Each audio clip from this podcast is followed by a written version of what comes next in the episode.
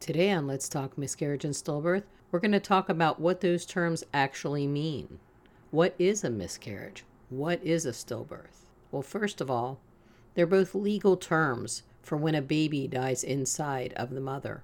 Each state determines what age is a miscarriage or what age is a stillbirth. Some states say the baby is miscarried if it is less than 15 weeks.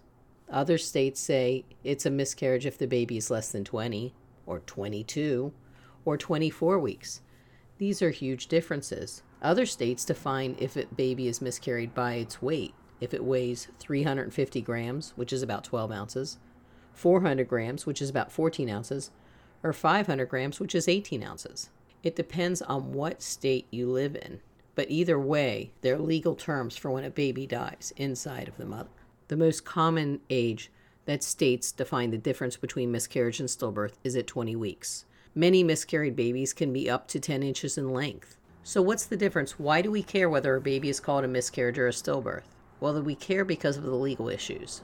You see, in most states, a stillborn baby is to be buried or cremated. But in some states, a miscarried baby is not given that same respect. What's the difference? The difference is the law in each state because each state makes laws which normally give the parents the right to bury their baby if their baby is stillborn. But less than 20 states give parents the right to bury or cremate their baby if the baby is less than 20 weeks old, or 22 weeks old, or 24 weeks old, or 16 weeks old, depending on the state.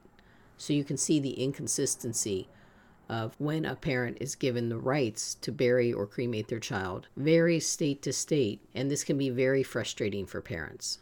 Now, there are less than 20 states that do give parents the right to choose the disposition of their child's remains, whether it be burial, cremation, or hospital group burial, or letting the hospital dispose of their baby's remains. But at least the parents get the choice in those states.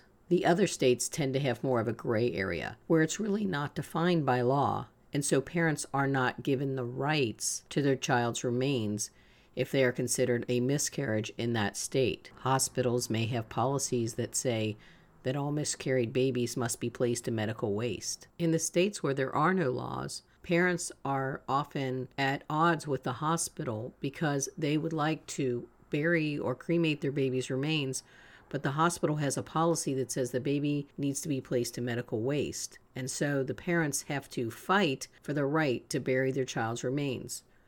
Now, in the states where there is no rights for parents of miscarried babies, they can work to get a bill passed in their state so that parents will have the right to decide on the disposition of their baby's remains, whether it be miscarriage, stillbirth, hospital burial, or to have that baby placed in medical waste but at least the parents have the right. At least the parents have that choice with their baby who has died. It breaks my heart when parents call me and tell me that they left their baby at the hospital, they don't know where their baby's remains are, and they don't know how to find closure with the death of their baby because the hospital just took the baby and they don't know where the baby's remains are.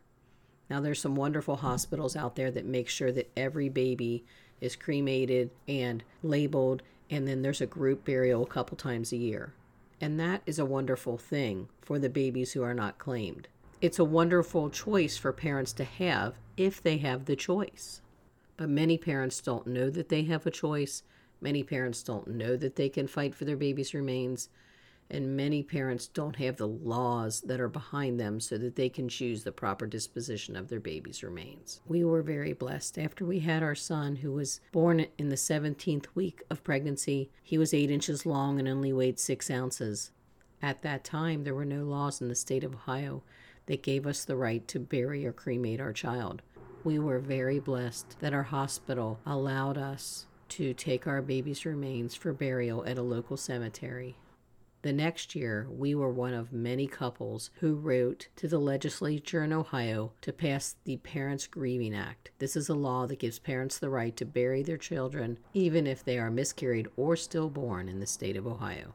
That small effort to write to the legislature makes a big difference for all the women in Ohio and fathers in Ohio who would like to make sure that their babies' remains are treated respectfully. I'm glad to be a small part of it, and I want to encourage you out there in different states where you don't have laws. Please, please go to your legislator. Try and get a law passed so that all parents in your state will have the right to bury their children.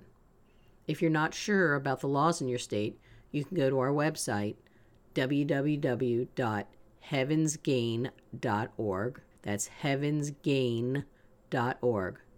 And we have the states listed and what the laws are. If you have a new law, let us know so we can keep updated the best we can so parents have all the information they need to tell people.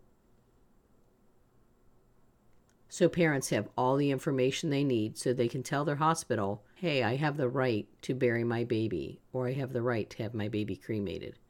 This is really important, and you can make a big difference for people in the future. So you've been given the power to make a difference.